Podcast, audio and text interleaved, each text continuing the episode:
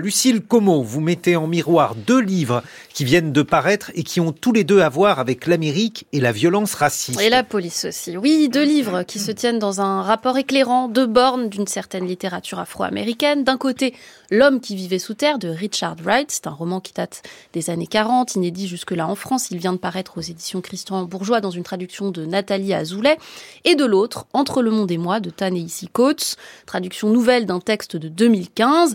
Alors Tanaïsi Coates est journaliste, il a écrit plusieurs essais. Ce texte est un de ses plus connus et plus percutants. C'est une lettre adressée à son fils qui puise sa force émotionnelle et politique dans les mobilisations du mouvement Black Lives Matter, dont le slogan hein, Les vies noires comptent été apparu au milieu des années 2010, mais qui en fait n'a eu et n'a toujours de cesse de secouer les États-Unis au rythme des nombreuses exactions et meurtres visant la population noire commises entre autres par la police. C'est un texte de l'urgence, en même temps très réfléchi, qui se fonde sur un récit autobiographique. Ta-Nehisi Coates revient sur son enfance à West Baltimore, sa relation à ses parents, la peur et la brutalité dans les foyers et les rues des quartiers noirs, sa fréquentation de la littérature à l'université notamment, sa découverte de l'existence non pas d'un, mais non pas d'une, pardon, mais de multiples cultures afro-américaines, sa découverte surtout de l'artificialité de toutes ces fictions dont le sens désespérément renouvelé par la culture dominante permet que l'on achève certaines vies. C'est un très beau texte, un très tendu, à la fois plein de douleur et de colère. Or, il se trouve que sa première parution française avait oblitéré le titre originel Entre le monde et moi. Et il se trouve que ce titre est une citation de Richard Wright. Oui, c'est le titre d'un de ses poèmes, Between the World and Me. Et dans la nouvelle préface, Taenisi Coates se félicite de cette mention qui avait disparu lors de la première publication au profit de une colère noire, plus frontale, mais nettement moins poétique.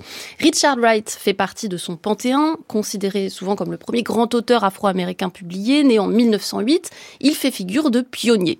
Le livre qui nous arrive et qu'on n'avait jamais pu lire en français jusqu'à aujourd'hui est une fable politique cruelle. C'est l'histoire d'un homme noir accusé d'un crime qu'il n'a pas commis, tabassé violemment par des policiers blancs, qui parvient à s'enfuir et se réfugie dans les égouts d'une grande ville. Là, il explore, il s'installe, il accède par le dessous aux boutiques, aux églises, aux banques, vole de quoi survivre, mais surtout vole toutes ces choses de la grande fiction américaine, dollars, bijoux, armes, choses dont il n'a que faire dans son nouveau monde et qu'il colle et accroche sur les parois de la caverne dont il a fait son nouvel habitat.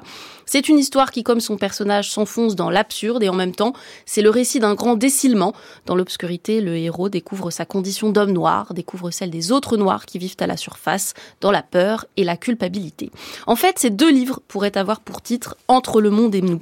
Ce sont deux livres de la mise à distance, d'un repositionnement, d'une prise de point de vue radicale sur la même réalité, la violence raciste instituée comme système et qui dans le fond est la même, qu'il s'agisse du personnage de Richard Wright ou de ce camarade de fac tué par la police dans sa voiture auquel Ta-Nehisi Coates consacre la deuxième partie de sa lettre.